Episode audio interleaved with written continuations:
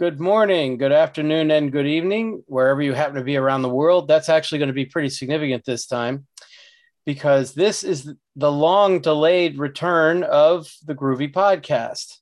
Welcome to whatever the current episode is. Uh, my name is Ken Kousen. I'm based in Marlborough, Connecticut, and I am joined today by uh, Paul King.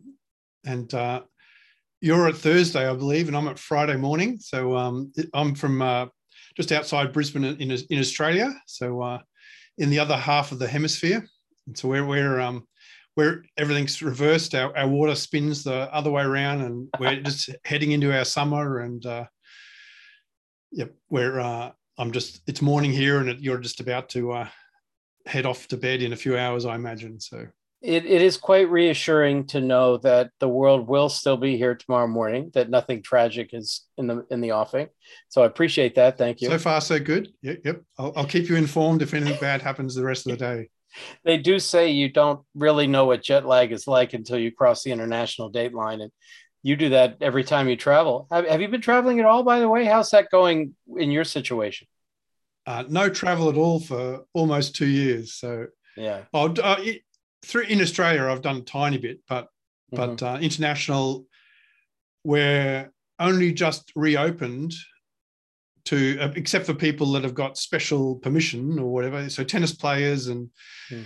cricket players and uh, other sporting folks and movie stars and whatever, they've all been able to come in and out. But uh, us ordinary folk, we've only just opened to uh, international visitors in the last week, and it's so well. Um, and you're quite the world traveler. I know you you go not just for business. You and your wife seem to go all sorts of interesting places on vacation as well.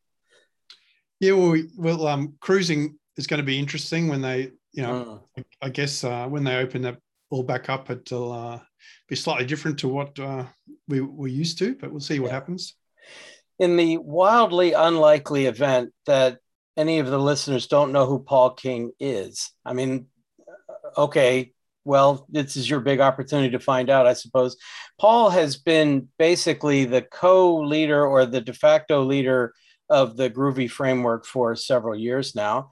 Uh, he was the co lead author on the second edition of Groovy in Action, right? Correct. And uh, have done any other books, or that's that's the big one, right?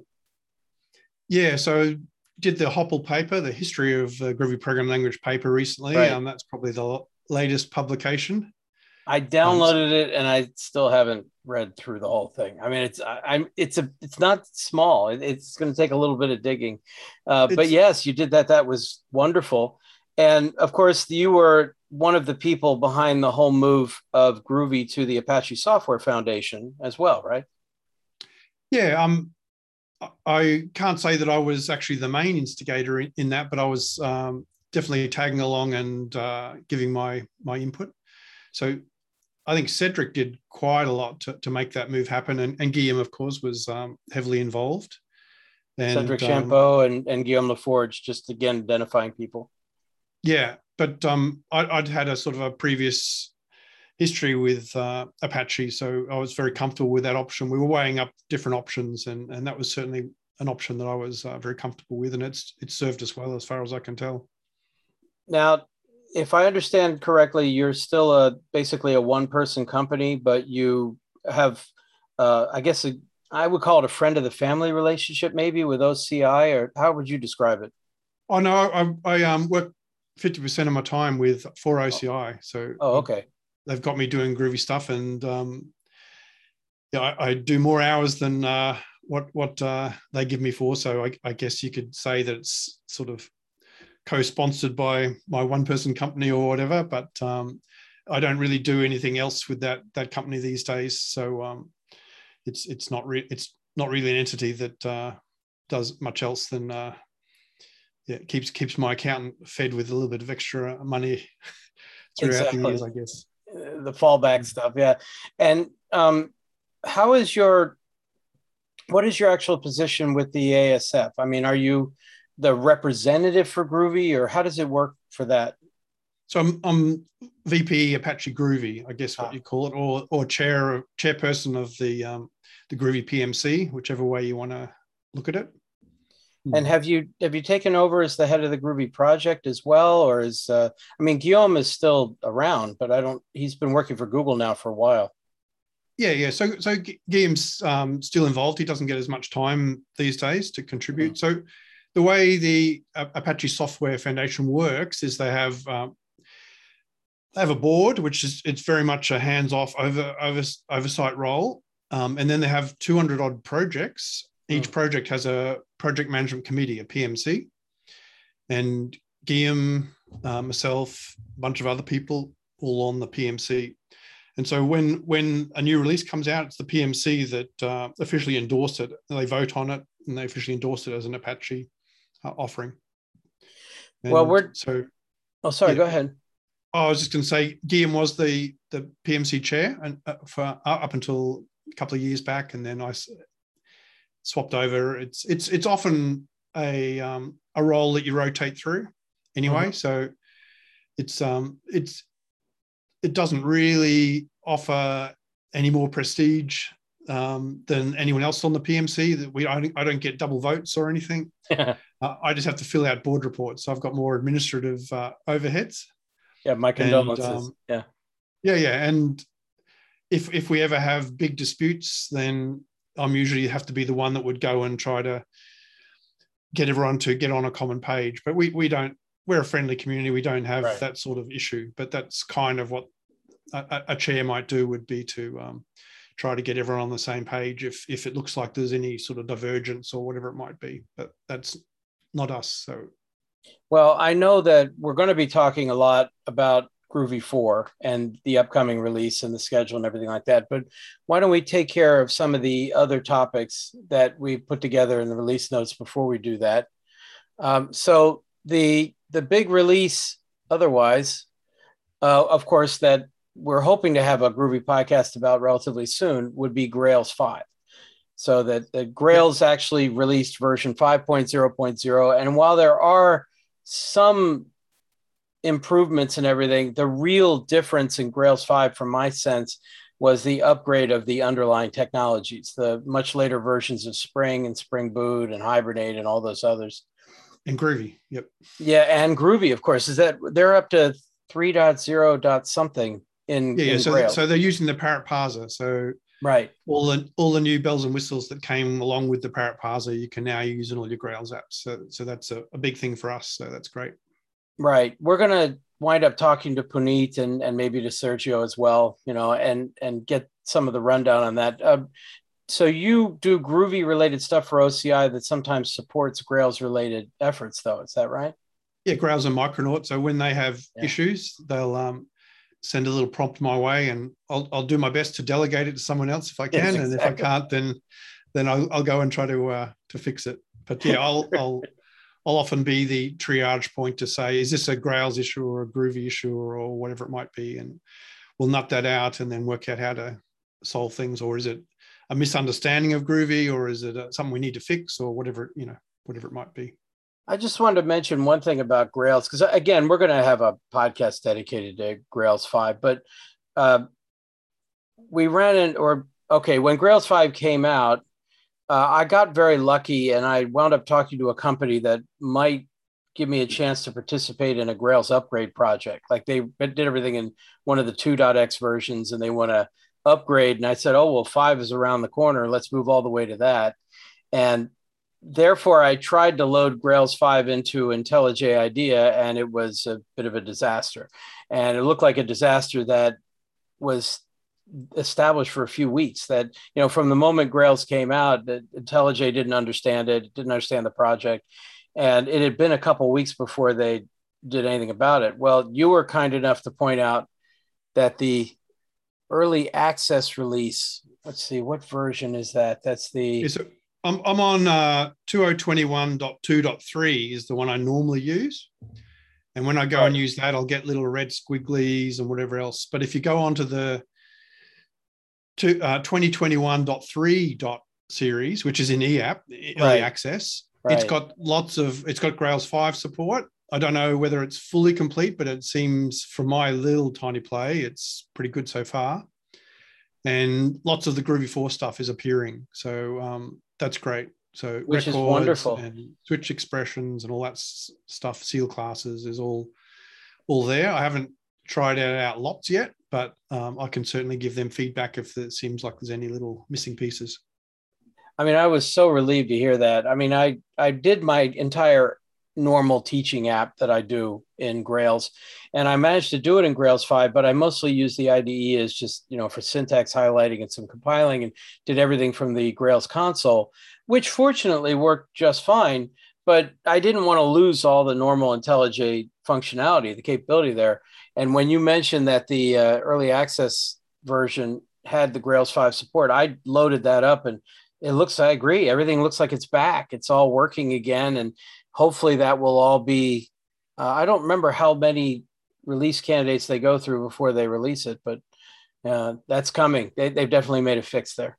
Yeah i think they're on eap 6 or something. So yeah. uh, and they're up to yeah 2.3 on the the previous one. So that number doesn't tend to go too high. So it, it could be not far away. And it is it is a 2021 version number at the moment Right. So they might right. that might change, but uh, so they've got two months, you know. now yeah, the, yeah, uh, oh, go ahead.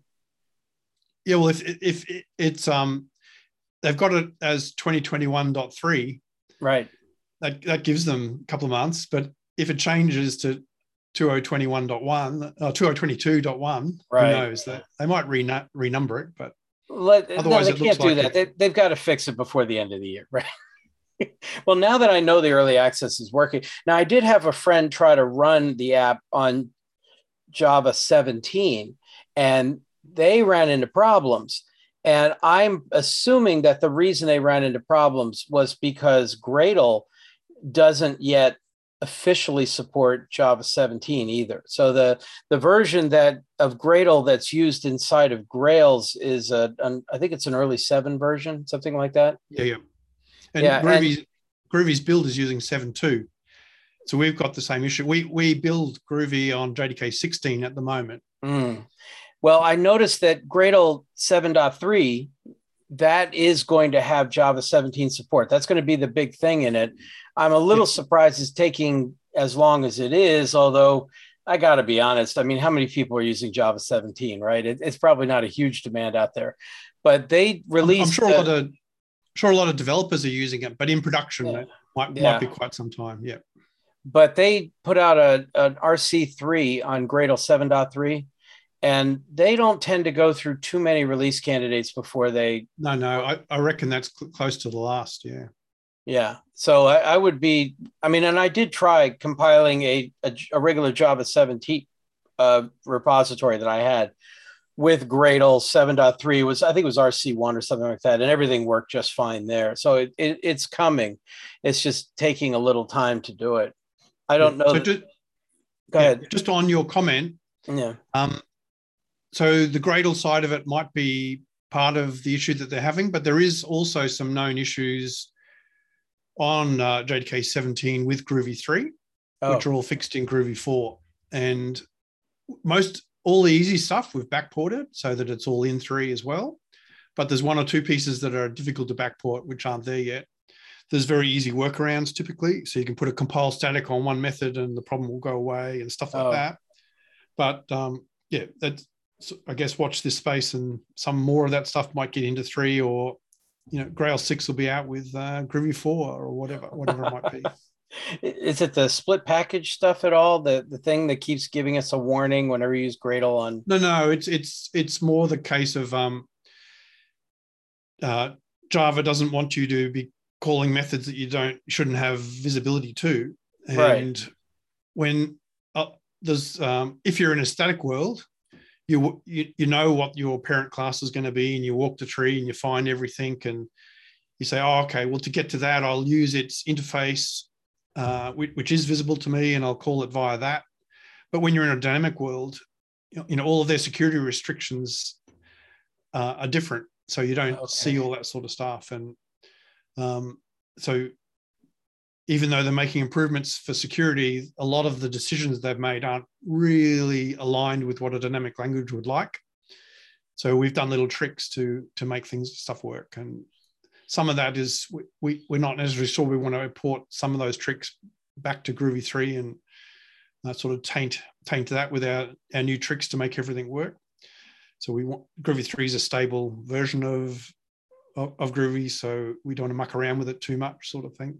Well, and those those great those warnings that you got at the command line every time you use Gradle that the illegal access, you know, which they they kept threatening that in each version of Java they were going to make those warnings into errors. And I think in 16, didn't they finally do it, or is it 17? But one of those.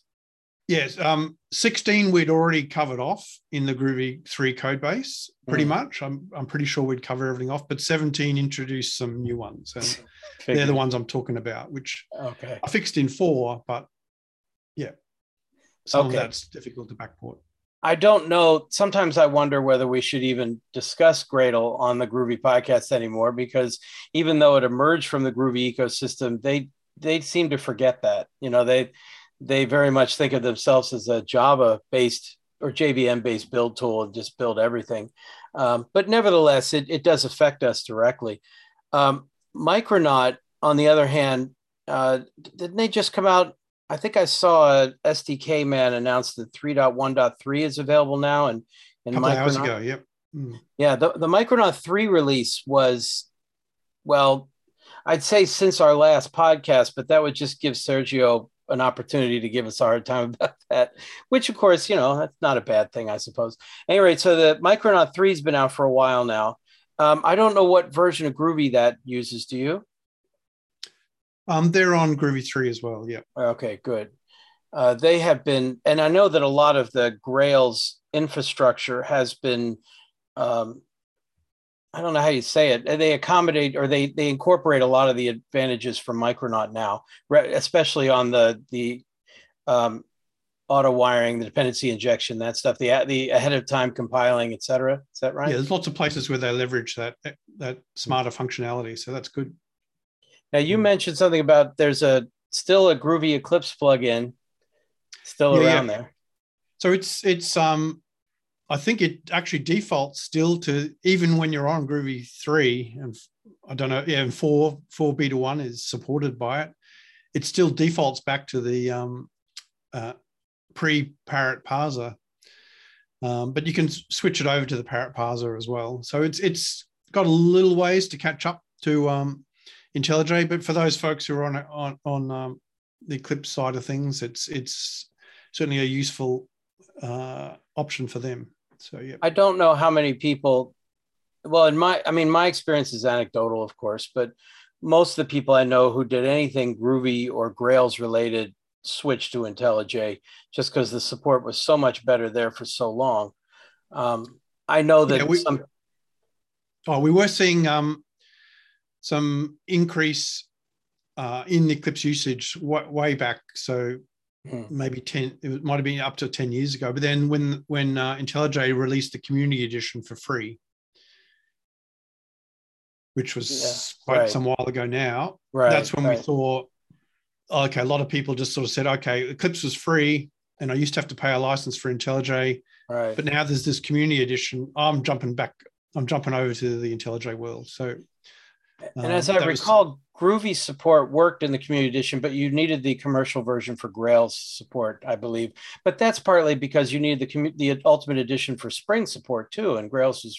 I don't know if that's related or not. But. Yeah, but but prior to the community edition being there, you needed yeah. a license for anything. Right, right. So it was at that time when the last sort of folk that were holding off in the Eclipse world, sort of a lot of them jumped ship. And so, you know, um, speaking of the IDE story, it one of the things I've found somewhat interesting to watch has been the rise of VS Code. Uh, and I, I, think that's mostly coming from the front end people. But now that GitHub, um, of course, a division of Microsoft, that's still such a weird thing to say. You know, now that they have the in browser version of VS Code and code spaces and all of yeah. that. Uh, I've been seeing that being adopted a little bit more. The only thing is, is while you can add plugins for various languages, which I'm delaying saying, you know, uh, I tried to add the Groovy plugin because there is a Groovy plugin in VS Code, and it said not available on the online version, unfortunately. Okay, so I've I've used that some time ago, but wasn't the online version. So yeah, the, I've I've used it for years off and on, you know, and locally it's fine. You know, there's a Groovy plugin. There's a I think it's called Language Dash Groovy, and there's a there's a Language Dash Gradle one I use for syntax highlighting or whatever. But yep. Even though they've got their their code assist, what do they call that, copilot or whatever, which mm. who knows how much auto AI inspired bad code we're going to get out of that. Um, Groovy does not seem to be one of the areas that they care about, unfortunately. But we'll see. Well, yeah, there was a there was a company that was involved in making the, that plugin. So, oh. yeah, um, and they were um, quite keen to have it fully working, but they had a particular use case, I believe, and I think they got it to the point where their use case was uh, working quite happily. And um, I have, haven't seen a lot since then, but I should chase that up because certainly would be good to get all of that working well as it's, in parallel to all the great IntelliJ and Eclipse when it it gets to the level it would be really nice in Groovy 4. That would be um, good to have the VS Code stuff as well. Well, definitely, and it it also it when when somebody tries something for the first time and they go into their favorite editor and then try it and find out it's not supported, you know, or not working there, that's a real barrier to entry for anybody new to the field. I mean, the, the veteran people will know somebody to find a workaround or whatever. But you know, when IntelliJ doesn't work with Grails or when VS Code doesn't work with Groovy, it's like, come on, you know, it, it's and, really hard on them. Yeah, all all the um, CS grads or whatever the right term would be, IT grads or whatever that are coming yep. out, they right. all know VS Code these days. So certainly would yeah, which, be good to support that. Who saw that coming too? I had no idea that was. I mean, of course, you want to talk about things I never saw coming. I mean, if ten years ago, would you have guessed that Python would would surpass Java on on the TIOBE index or whatever? That you know the use cases there. Would you have guessed that? That that surprised the heck out of me.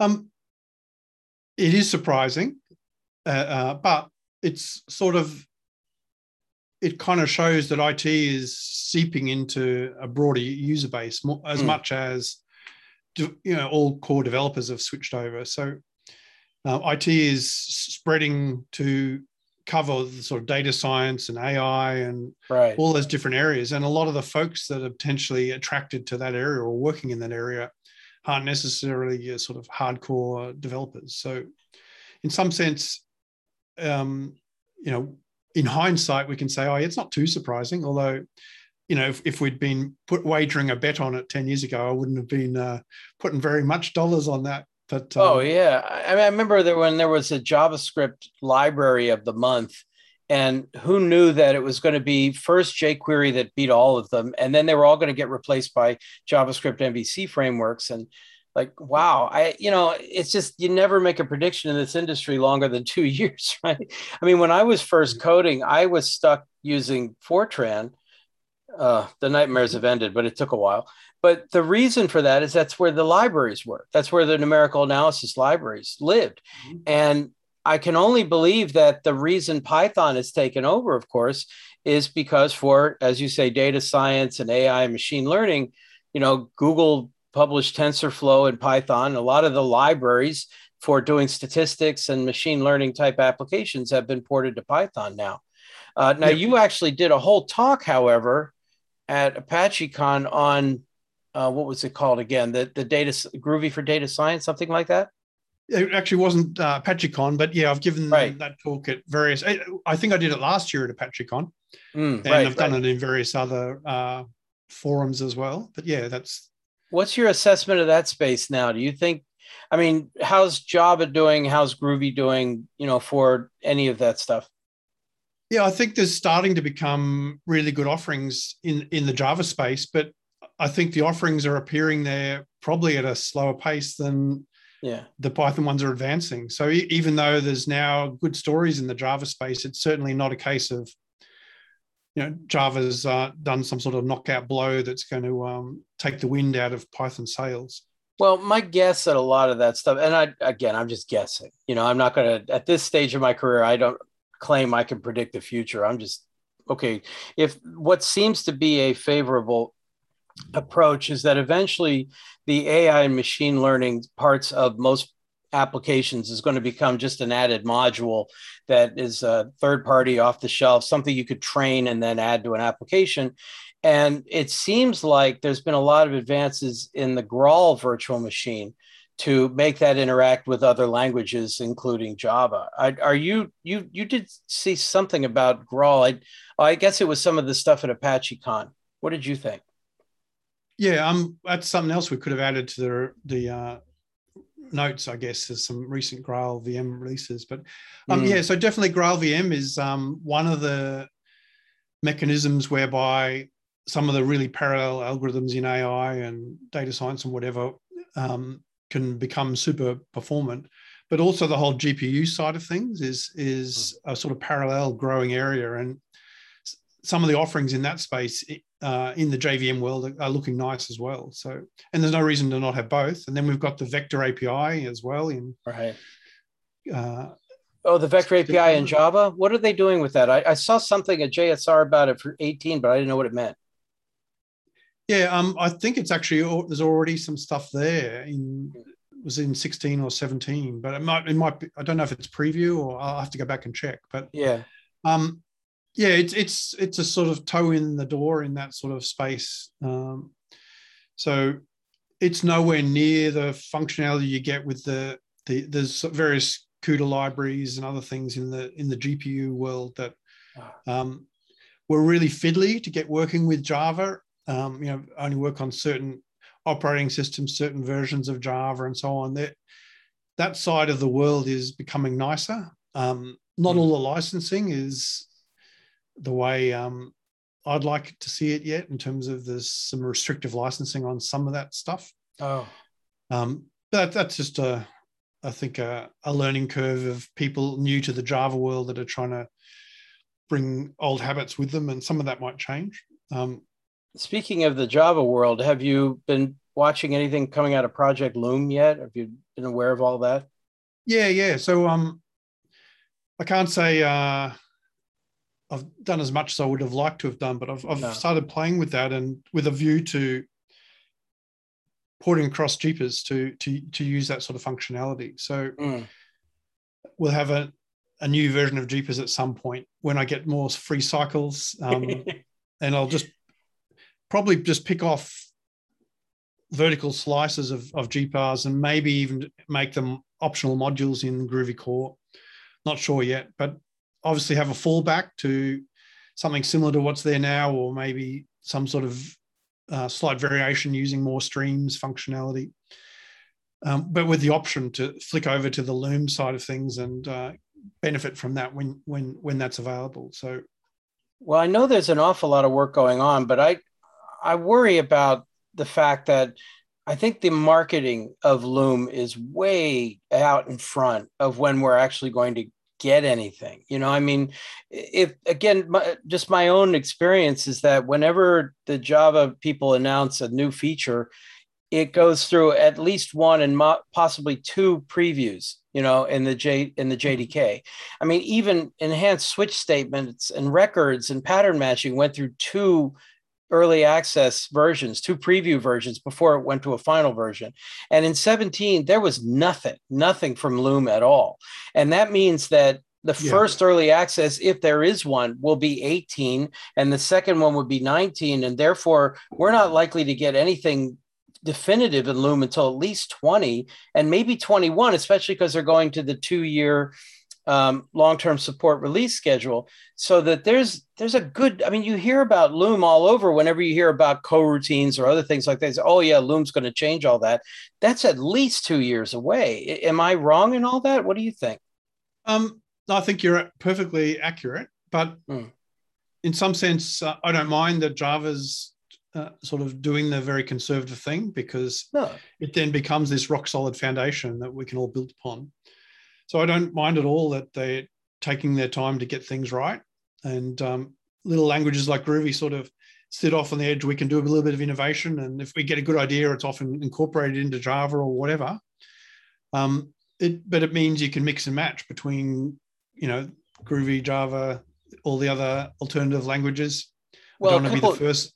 I don't want to be the first one to mention what the other languages. I don't. I don't know what your time is at yet, but um, well, I used the word coroutines, but I didn't happen to say what language Correct. they're implemented I- in. Yes, I noted that. Yeah, but There's I mean, coroutines couple- in other languages as well. yeah, but- well, it's an old technology, right? You know, it's just it's been yeah but if you look at um if you look at what's sort of happened in the intel world recently with spectre and all that sort of stuff once once once you get super advanced uh predictive pipelines and things and things happening in parallel and all the rest you open up the door for potential people to come and work out how to subvert that or sniff sniff data that in a, in a, a pipeline that they're not supposed to see or Mm. do a denial of service attack at, at the sort of microscopic level in the machine. So there's once you're moving into that territory, there's lots of really interesting things that are happening. And so it is territory you want to move slowly in. So Well, I, I don't mind that they're working slowly on it. That's that's not a problem. What I sometimes feel uncomfortable about is the they make some very some people related to the team seem to make very bold statements about how it's going to change everything and it makes it sound like it's imminent when in reality true. we've got plenty of time and that's a good thing as you say they should take their time for all that but i mean i wonder how much of making it sound imminent is you know trying to undercut some of the enthusiasm for some for reactive approaches or coroutines or other things like that which they're going to revolutionize it's yeah, every talk will have some element of marketing and some element of non-marketing, and we've got to try to uh, peel that back and decide Yeah. which bits we want to take on board. So that's the other thing I got to mention though is I'm glad you mentioned GPars, you know, the the Groovy Parallel Systems library, which I always admired as a I mean, it was the ultimate groovy kind of thing in that it borrowed libraries from a huge range of sources. It said, oh, yeah, we can do actors, we can do concurrent sequential processing, we can do whatever the different pieces were, and just put it all under Right. one heading. the data flow and the, Right. the parallel arrays and all right. And of course, that got in the also streams, but- it also makes me think, you know, with some sense of fondness, but loss of, of you know, of our friend Russell. Uh, Russell, was it? I don't even know if I ever got it right. Was it Winder or Winder? I always read it. Winder, I believe. yeah. It was Winder. Okay. Mhm. And I mean, I knew him online. You know, I never. I think I may have met him once at a at, at a great conference, something like that. Uh, but he made so many contributions to that area. You know, and he was very heavily involved in the GPars project. So, are you running that now? Is that the idea, such as it is? Um, no, I've got no. Um, I'm, I'm involved in the project, but Mm. other people are still uh, technically as involved as I am. So I'm not, I'm not by any means sort of um, designated as sort of lead tech Ah. person or anything like that. Well, I'm glad it's still um, not. It's not forgotten. You know, I'm glad that's still. yeah, it's around. it's still ahead of its time in terms. It's still Yeah. for, for lots of those things. It's um, still a very very useful technology and as good as a lot of the other uh, options. So um, yeah, I always felt.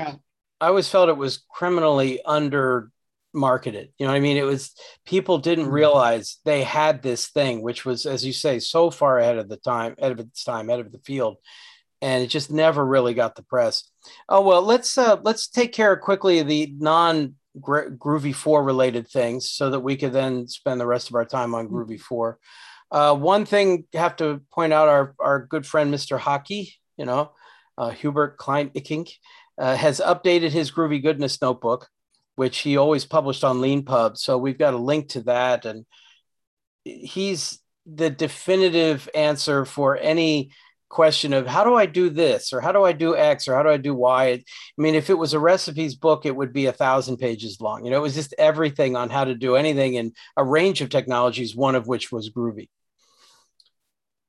Let's see, what was another one? Um, there was just a couple of other releases, uh, the Oh. Gmaven Plus plugin and the Spock 2 as well. It's worth mentioning those. So that yeah, the the G Maven one, I haven't tried that because I'm not much of a Maven user. Have you had a chance to to play with it at all?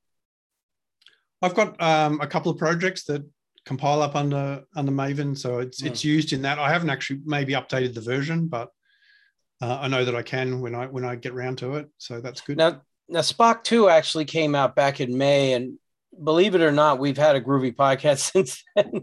so we mentioned it, but I thought it was worth mentioning again because it was such a big deal. And of course, now they are based on or work with uh, JUnit 5, which is a huge improvement over JUnit 4. So that's a good thing. And I've used it in a couple of projects now, but I haven't. I mean, I don't. I don't think there was anything new in there that I hadn't seen before. You know, nothing, no radical changes. If you already know Spock one, you know pretty much the basics of Spock two as well. Yeah, they automatically unroll and a few other little things, but which I um, still am not used to. I keep putting the annotation in there, forgetting I don't need it anymore. What yeah, yeah. It's, it's, um, uh, it it was mostly a move getting over to the new version of Groovy and getting over to JUnit five. Right. Um. So a lot of the little tricks that they uh, used to do to make it work on JUnit four are sort of built into JUnit five. So right. Just moving sideways, getting that across, and it's now in a good position where they can start to put new features in if they want. So I mean, I always like JUnit 5's parameterized tests. Whenever I teach a class on JUnit 5, I point that out and I try to resist the urge to go, but if you really want to see it done right, here's yeah. Spock's, you know, data table and, and all of that. But oh well. I mean, they, they've closed the gap considerably. It's just still Spock is better. You know. Do you use the mocking framework inside of Spock at all? Sometimes, yeah. I've, I use a mixture of things. So I had to do that in a Grails project to mock uh, a service or the behavior of a service inside of a controller test or something like that. And I forgot that, oh, yeah, I'm in the middle of Spock. I have to use the, you know, my testing is using Spock. I have to use their mock mechanism for that. And I've spent a lot of time since then with Mockito, for example. So it's, yeah. it's a mental shift to go back to that. Any other release you wanted to mention? I think that's all of them. That, that was all. Yeah. Yeah. Yeah. And uh, we do want to congratulate Sergio as well. Yeah, you know? it's going to be great. Yeah. Um, so that's, go, go, ahead. Going back to one of your earlier comments. Um, yeah. If there's anything that's been lacking in the groovy world, it's been not enough uh, developer advocate type marketing. So right. having Sergio with a bit of a focus on that is just a, a wonderful thing. So the link that's in the show notes is to the announcement that the, he is the new what two GM so Groovy Grails and Micronaut developer advocate for those technologies.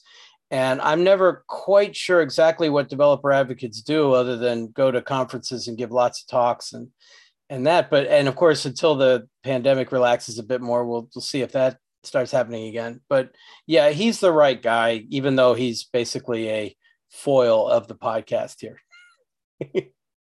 yep we'll have to have him back soon, of course. I'm trying to think of. I, I want to give him a hard time, but I I got nothing. You know, I mean, he's he's a good guy, and and he is the yeah. right person for that job. It'll be really useful to see what comes out of that. But don't tell him I said that. I'll just deny it later. Yeah. Mm-hmm. Um, I have a, a, a a little bit of a story, but now I'll save that to the end. The Middle English version. okay. Unless I should should I tell that now before we get into the Groovy Four stuff? Well, uh, otherwise, I'm gonna have to go and tell you if, if you were only just recovered from uh, Fortran, I'll, I'll have to tell you about Parallel Fortran and Cyber 205. So if you want oh, to avoid wow. that, oh wow, I'd, yeah, I'd, I'd jump straight into Middle English. Yeah, yeah. I had a friend working on a on one of those parallel machines that, oh, I can't remember the name of the company.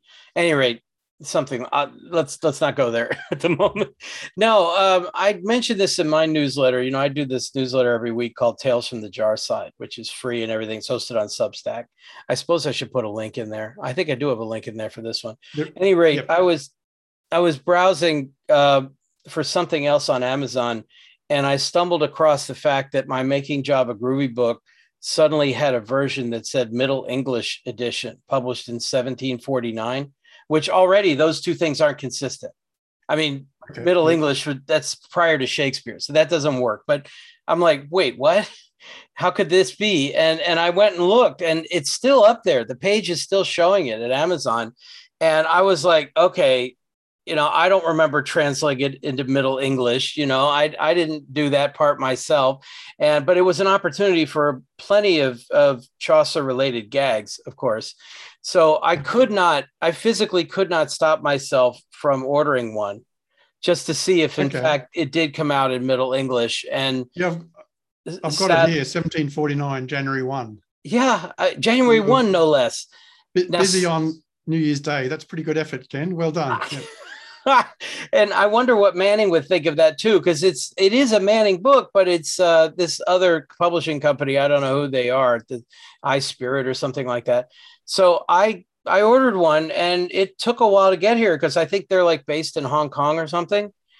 And yeah, you'll be sad to know that it was just my regular, you know, a higher price version of my regular Making Java Groovy book, um, which was disappointing. And then they asked for feedback, and I told them that oh, I, I mean, I didn't give them a hard time or anything, but I just told them they might want to update their webpage, you know, that there's something there. But as you see, it's it's still listed in Middle English. So go figure, you know. Okay, well, I'm, I'm keen to click on the seal formats and editions link that's on there. There might be papyrus scrolls or uh, tab stone tablets or whoever well, else knows what, what different formats might be in there. If something funny happens, please let me know, you know. Okay. Um, but I got a story out of it, so I guess that was worth it right there. Uh. I think maybe it, we should get to the to the Groovy Four stuff, and then we could spend some time on that.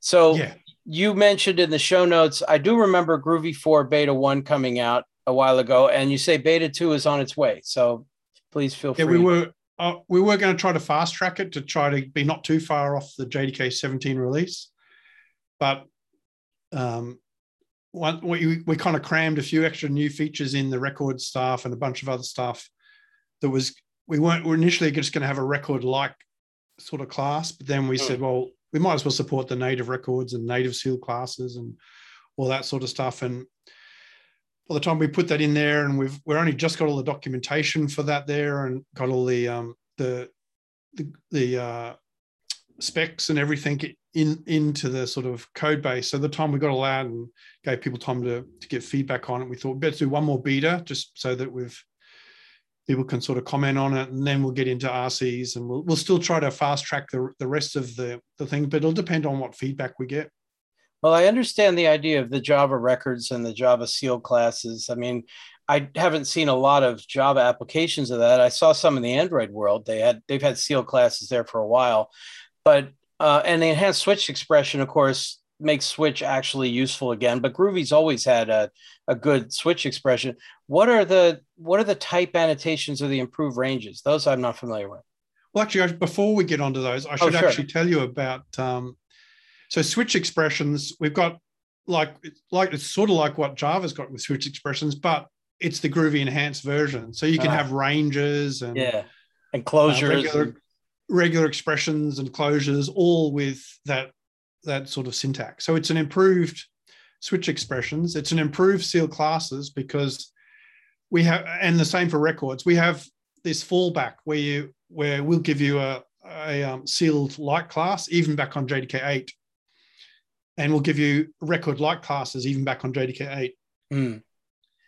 So um, it won't be like it won't extend Java Lang record so it won't actually be a record. It won't if you go and look at the bytecode. But you put out immutable on it or whatever as well, or um, yeah, it's a it's it's uh it's well it's um it's by default it's the shallow immutability and you can have the full immutability if you want.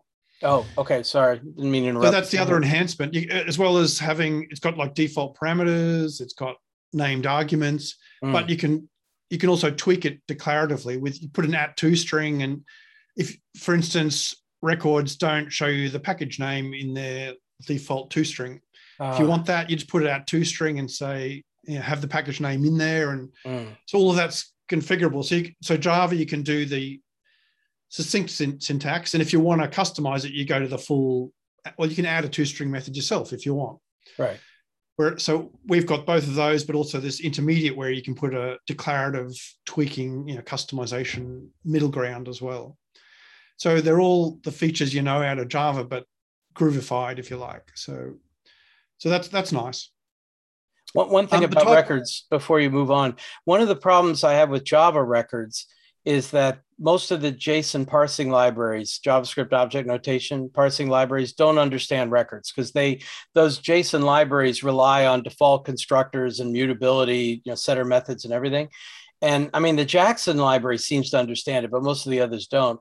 But Groovy's JSON Slurper works just fine with Pogos. Does it also work with records as well? I'll have to try it out to to be absolutely definitive. But yeah, if you put it into the record like mode, Mm. It should just work out of the box. In, Okay. um, it may also work with the native records. I don't know. I'd have to go and uh, see exactly Yeah, what. that I don't know. Right. yeah, I'd have to try that out. So, anyway, you were going from records to Oh, type annotations. Oh, So that, that's something that's been in in Groovy for a uh, in Java for a long time. Groovy ported most of it ages and ages ago, so you could have annotations on your method parameters and all that sort of stuff. Oh, is that what But- you meant by that? Okay, I just well, want. well, no, no, that's that's that's what uh, there's a there's a JEP that covered all of this stuff, and it covered uh, method parameters and so on. But the type annotations bit is on the actual uh, a type parameter for generic. So think of a list of string. Oh, You can now have a list of non-null strings. Where so in the past, Groovy let you put that in, but Groovy like throws away type information when it's in its dynamic mode, right? right. So right, it just it, it allowed you to put it in, but just threw it away, and it never wrote it into the bytecode. right. Um, it did some smarts to try to you know get the the um, compilation fr- uh, static compilation framework could see that sort of stuff, but Mhm. it just disappeared when it wrote it into the bytecode. Now it'll write all into the bytecode. So if you're using the um, the um, jqwik property-based testing library, Right. it makes use it makes use of that, and so so Oh. does some of the Bean validation framework. It makes use of that sort of information. So now all of that's there in the bytecode, and all of those frameworks just work out of the box. with- Is, is that a Groovy. is that a step on the way to reified types? It's unrelated, but oh, okay. I, I misunderstood that. Oh well, um, it's it's matching what Java does already, and Java doesn't quite have reified types. We could take it a step further and head in that direction, but we probably we may not do that before Java does that. I'm not sure Oh. if if we jump in the wrong direction. Then we've got to again support two different flavors of Right, it. So we'll, we'll see. We'll see. It's an area that we want to explore. So Yeah. So the typed annotations is just so that you could add annotations to generics. yeah, yep. Okay, that makes And sense. You could do that before, but it got thrown away. Ah, now you can do it and it's stored in the bytecode. okay, and what are the what did what did they improve about ranges? Um, so we've Groovy's always had this idea of um, an inclusive and exclusive ranges. So you could have zero up to five or up Yeah. to, but not including five. So zero dot dot five or zero dot dot less than five. Right. And that would take if, if you're stepping in ones, it would take up to four.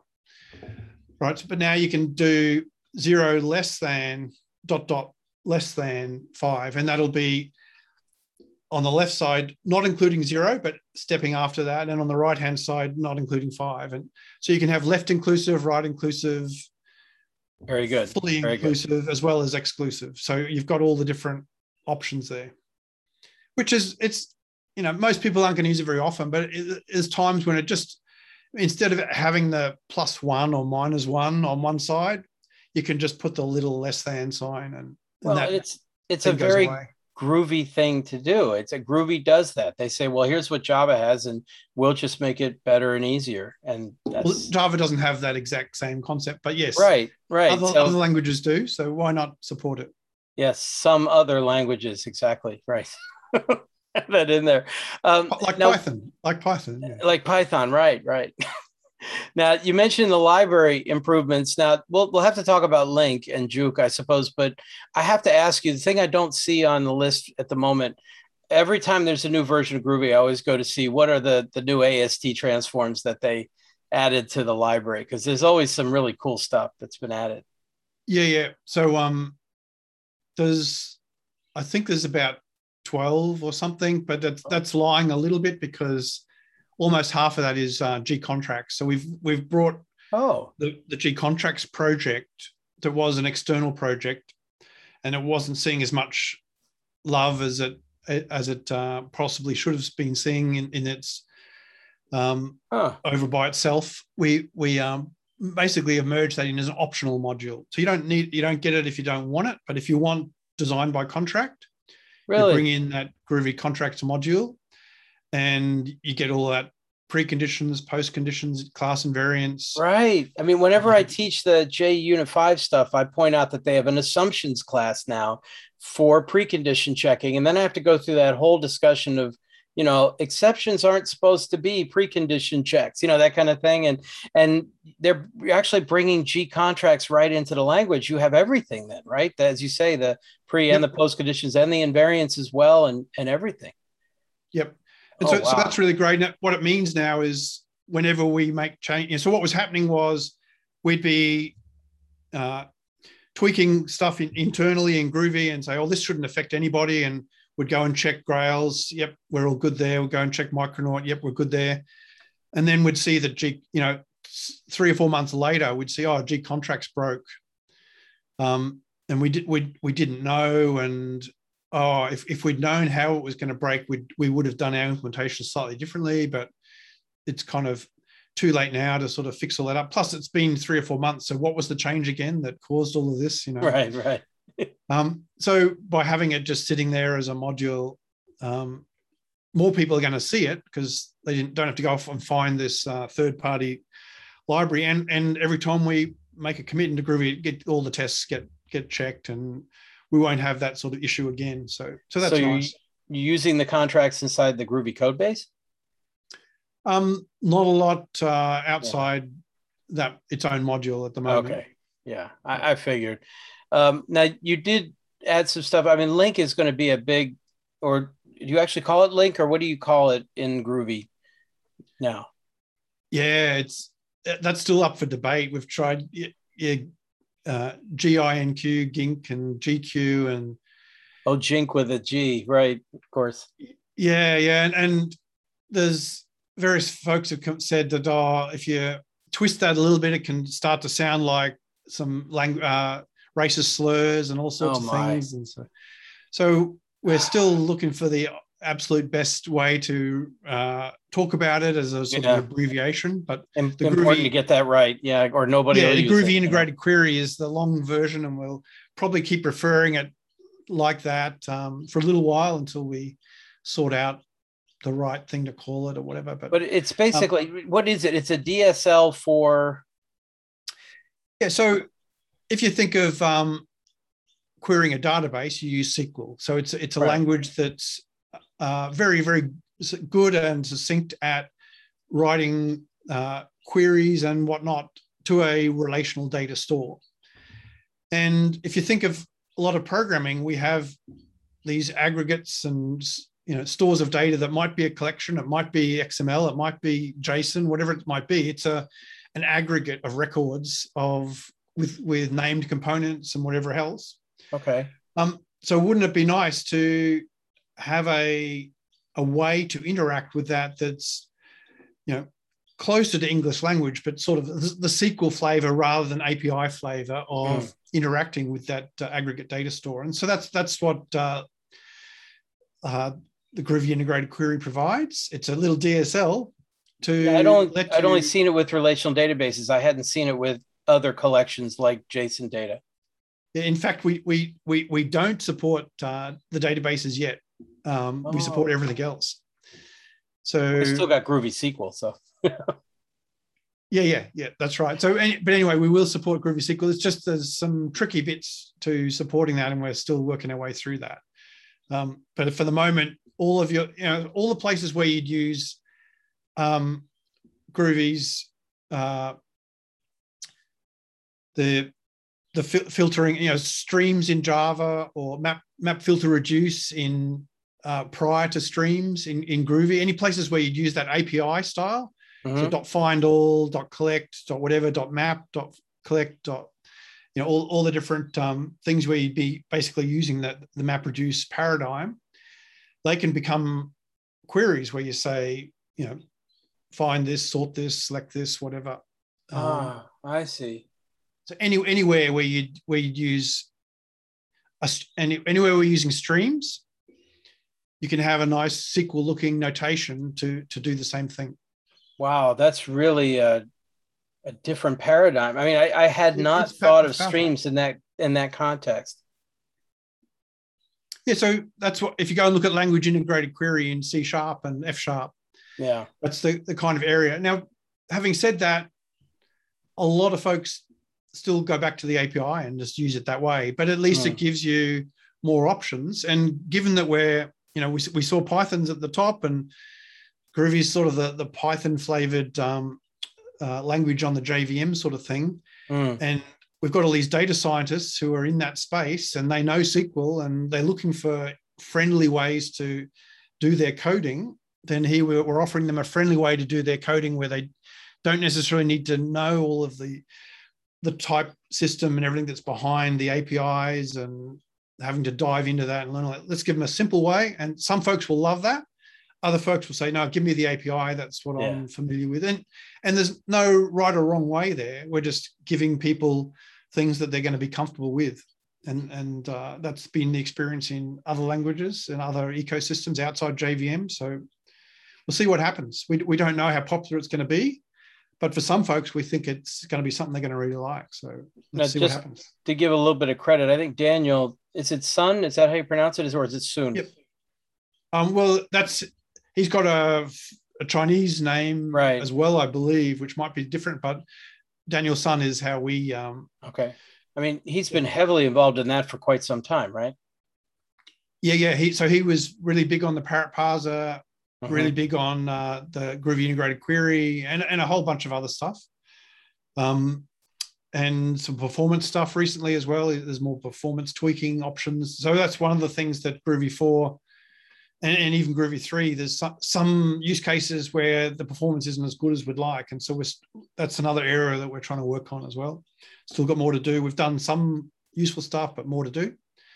So, so Daniel's been involved with that, and um, Eric's been really uh, gung ho on a lot of the the static typing side of things. Given that he's heavily involved in the Eclipse plugin, it kind of makes sense that Eric. Uh, um, I'm not Miles. sure. Pardon me. Miles M M I L E S. Oh, I don't. I don't think I know that name. I must. Okay, so he, he, he's not super um, visible on the sort of social media side of things, but um, certainly in all our mailing lists and, and go look at the commit history recently Mm. Um, Eric's right up there, and he's been doing some really useful stuff. So, one of the things, if you've been using Groovy for a while, static typing is really great, but there was always these edge cases where, oh, that's a bit weird. Why is it doing that? And mm. so on. And, and in the Java world, it was kind of rock solid. Well, um, you know, for IDEs, like so Eclipse in particular, it needs that rock solid foundation to be right. able to give you all the the the IDE warnings and all that sort of stuff that he needs to do. Well, I'm, I'm um, so he's we... been he's been getting in and um, doing some really magic work on the static compiler as well. So that's been really good. Well, I'm glad we got a chance to give him a shout out. Oh, it might be double LES, sorry. M I double LES. Mills, Miles, Mills. Oh, maybe I have seen that name. I just haven't met him yet. Or, of course, he's going to yeah, come yeah, up to me and say, Yeah, I met you three times and you don't remember. I don't know. Well, he, he hasn't given um, many like conference talks or anything like that. We, mm. we I'm not speaking, sure that's his thing, but we can we can see if he's keen to talk about Eclipse or static compilers at some point. See what see what uh, he thinks. Well, speaking of conference talks, a couple of things. First of all, uh, I'm sure there will be a GR8Conf in Copenhagen in 2022. I mean, it, it's hard to believe there wouldn't be, but we don't yet have anything official about that. It was a real shame to lose that in well in the last couple of years, but nobody was surprised. It's just hopefully that will be back. Uh, so at any rate, I think planning, planning is well underway, but there's no no dates yet. So fingers right. crossed. Yeah, yeah, Right. And yeah, so you know, we really are all our best to um, uh, to Soren. The, to Soren and that and his cohorts and, working on that. But yeah, yeah. Uh, but the other thing about the conferences is you put together that groovy track at ApacheCon, and mm-hmm. I the uh, ones listed in the show notes were all the presentations that I know were part of that track that got tweeted. Did we yep. cover everything? Did we get all the, the talks in there? I think that's that's pretty much it. We we decided that um, rather than go for for um, uh, quantity, we'd go for quality. That's why you're obviously in there. Oh, and, uh, yeah, okay. so um, Very kind of you. But um, no, we, we, we did have a few more um, proposals, but we were either going to be trying to squeeze it really hard to get into one day or it would be spread over multiple days. And we just mm, sort of thought, mm. oh, we'll, we'll just pick the sort of what we thought was a really good coverage and go with that. And I think it went worked well. A lot of those online conferences are doing that. They're they're focusing on a single day or sometimes two days, but really they're aiming mm-hmm. for the, the virtual stuff that just people don't want to be online constantly, even though we are all day anyway, but still you don't want everybody to be like that, required like that all day long. Uh, but anyway, we do have links to all those uh, those presentations in the show notes, the YouTube videos, and a couple of people included the slides. I didn't say anything about my slides, but my slides are in the associated GitHub repository. So, uh, which is part of the presentation. I guess I should put a. I, I can add my. Oh, you've got my slides already added. Yeah, I, I saw yours there, but I, I always enjoy your slides. Sometimes more than the talks. I mean, nothing personal, but you tend to cram a lot of information into a short period of time. Yeah, um, um, if you go and uh, there's various folk uh, who are great speakers, and some of them have even put out um, guides for doing presentations. And I know all the, the guides, and my my slides would be the exact opposite of what they would say. You know, so these days it's you know one word on a slide, and it flicks over every 15 seconds or whatever. Yeah, yeah, yeah. I'm got you know 1,000 words on my slide, but it's but they're I'm really useful. Slides, no, they're they're I'm writing the slides for, for me uh-huh. because I'm doing lots of different talks, and when I sometimes I'll I've not done this talk for a few months, and then I've and I'm going and doing one talk, and I just get finished, and then ten minutes later I've got to start the next talk, and I've sure I've rehearsed it a little bit in my mind beforehand, but you know the the, the neurons aren't as fast these days as they were perhaps uh, two, oh, 20 years ago or something. So yeah, I get that. I, I write the slides for me, and I'm, as I'm skimming through them, I'm seeing all that stuff there. I may not mention everything that's on there as part of the spiel, but it's it's it's just reminding me of the background for putting my mind in the right position of where I want to be when I'm giving the slide. So anyway.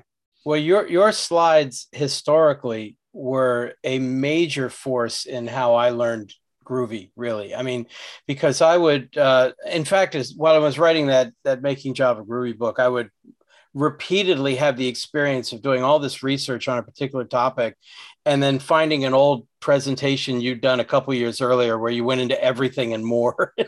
And it's like oh great now i got to rewrite all this. But uh, no they've always been extremely valuable to me. So I, I really don't want you to change any of that. Uh, maybe i think the way you do or something which just makes it compatible but um, they're really uh, I, whenever you do a presentation i'm always like well if i can get there great but i definitely want the slides you know that, that's it's really useful for me. So anyway we do have the link to yours in there and uh, a spock one and i'm sure there's some others as well. It's nice to see guillaume doing something groovy related again despite yeah, all yeah. his work at google you know. Yeah i'd love to see the new groovy console uh, actually up and running in a in a state which is um, ready for mainstream use. That would be great I think that's everything. Was there anything else about Groovy 4 you wanted? To, oh, I guess I should give you a little bit of a put you a little bit on the spot. And can you give a rough idea? Like, how many release candidates do you expect to go through? Are you aiming for the end of the year? Are you aiming for the new year? Um, for people who are watching this after the fact, it is the end of October. They just announced that Facebook is now Meta or whatever. Yeah, but at any rate, well. yeah. So, what's your overall plan? I'm still targeting the end of the year, but um, but yeah, yeah, we've it's we're probably a little bit behind where we would have liked to be right now in terms of we, we would love to have an RC out already. Um, but it'll it, will it will just basically depend on the feedback. Mm. So we, we've actually spent more time getting what we think is right in this the what release we're about to do, and then uh, then we'll do an RC not long after that. And if if we don't get a lot of feedback saying, "Oh, this is wrong. What, why isn't this working?" Whatever, then you know, end of the year is still definitely on the cards.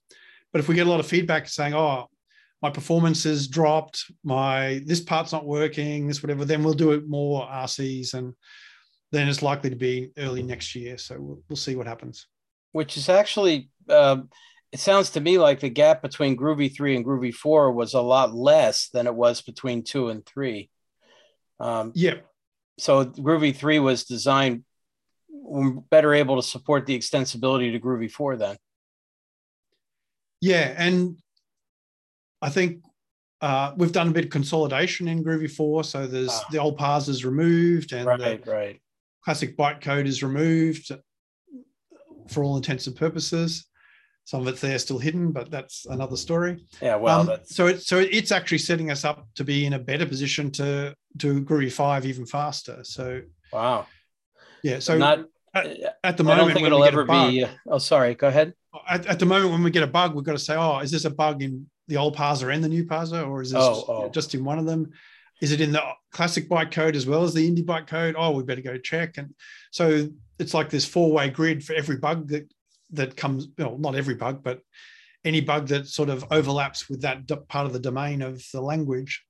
Whereas Groovy five, uh, Groovy four, it's just there's one place to go to look for that bug and but there'll always be something significant. I mean, Java's on this six month release schedule, and half of those releases, I would say, since eight, you know, nine through 17, I'd say half of those releases could have been dot releases. I mean, I, I understand cool. the philosophy of the semantic versioning, and it's not, if you're really going to change the compiling and all that. But honestly, did it really take a whole new release just to have like an HTTP client?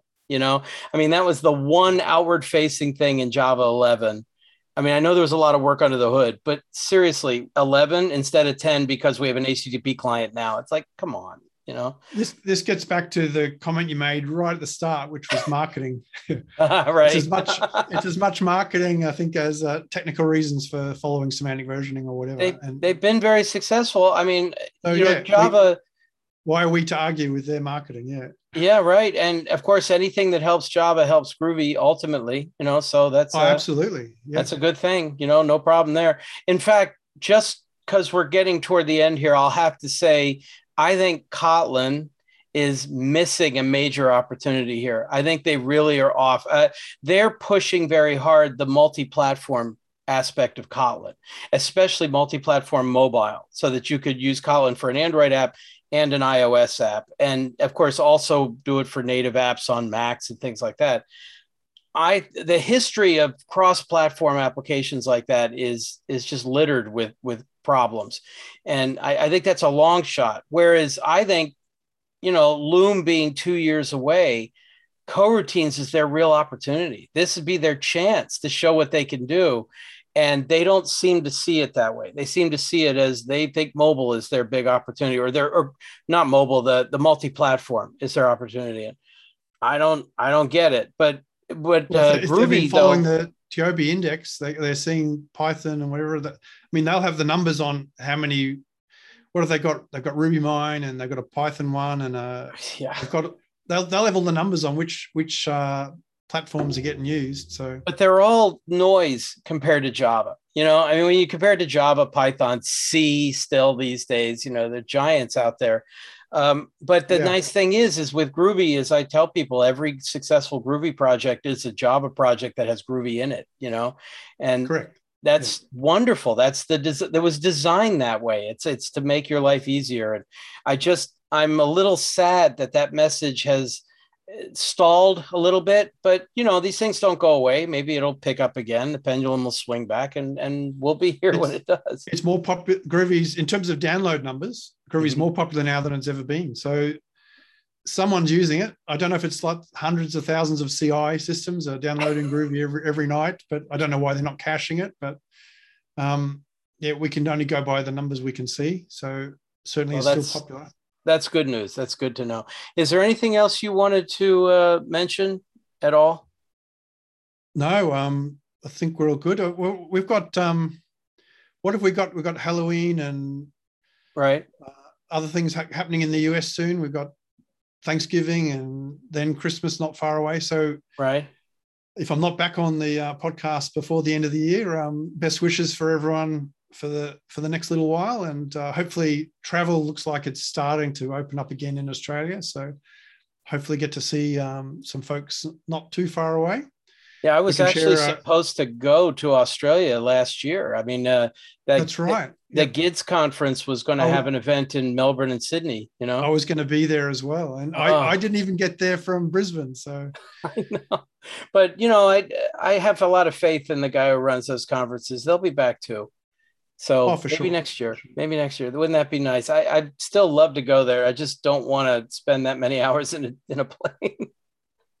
but It- it's uh, yeah, it's it's it's not insignificant but it'll be time. great. I, I do want to say thank you very much. I really appreciate your accommodating the accommodating the, the time zone issue uh, to appear on this. I'm glad we're able to get there. As I've told people repeatedly that you know you are basically one of my technical heroes. You know, I, I just always enjoyed your work and what you do, and and I'm so happy that you are still active and engaged and even getting paid to do groovy related work you know?